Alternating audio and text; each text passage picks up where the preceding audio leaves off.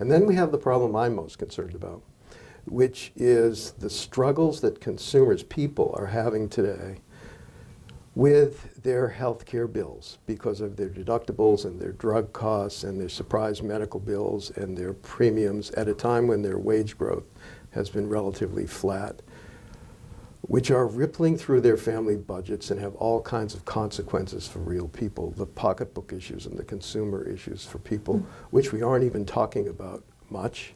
Uh, and those problems are the worst for people who are sick. So today, just to throw out one number, people who are sick and might have cancer or heart disease or diabetes or whatever illness you choose, more than 50% of those people, people with an illness, are having a serious problem today paying their medical bills with the makes it harder for them to pay the rent or the mortgage or to buy food uh, or to pay for their cost to get to work. And that, uh, I think, has become almost a crisis that we don't even talk about very much in our country.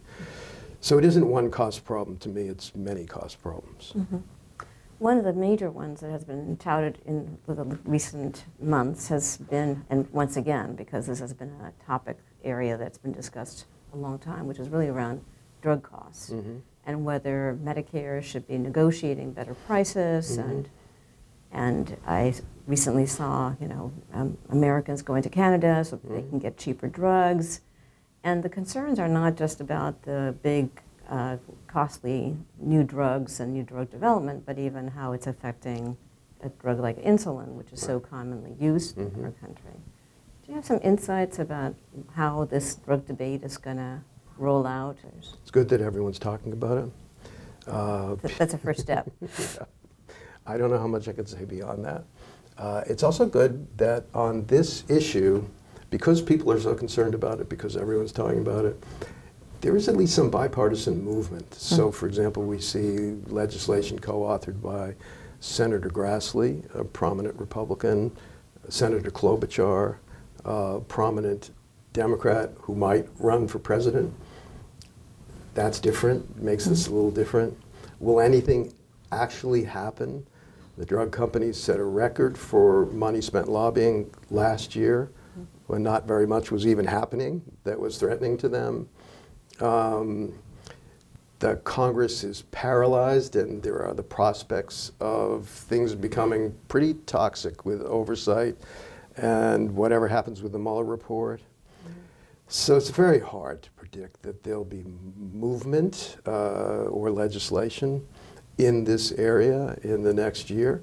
But there are those who are somewhat optimistic that something could happen just in this one area in healthcare, drugs, and it wouldn't be sweeping, but it might be something. inc- some things that Phil would always, Phil Lee would always talk about, which was incremental health policy changes Mm. rather than dramatic uh, revolutionaries.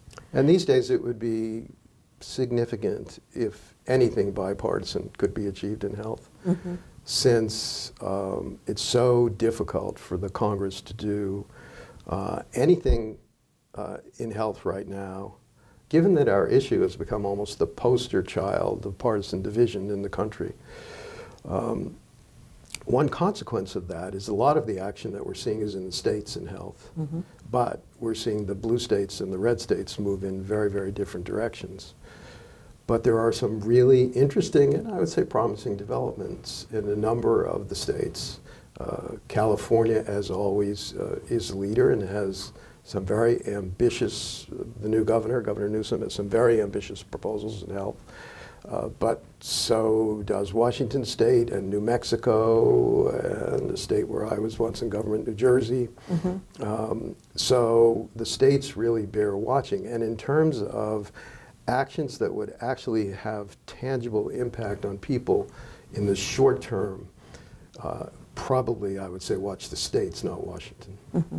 So it may bubble up if there's some positive experiences at the state level. Absolutely, and uh, just as things did um, in health reform originally in Massachusetts, and then, you know, later, some of that experience was embodied in the ACA.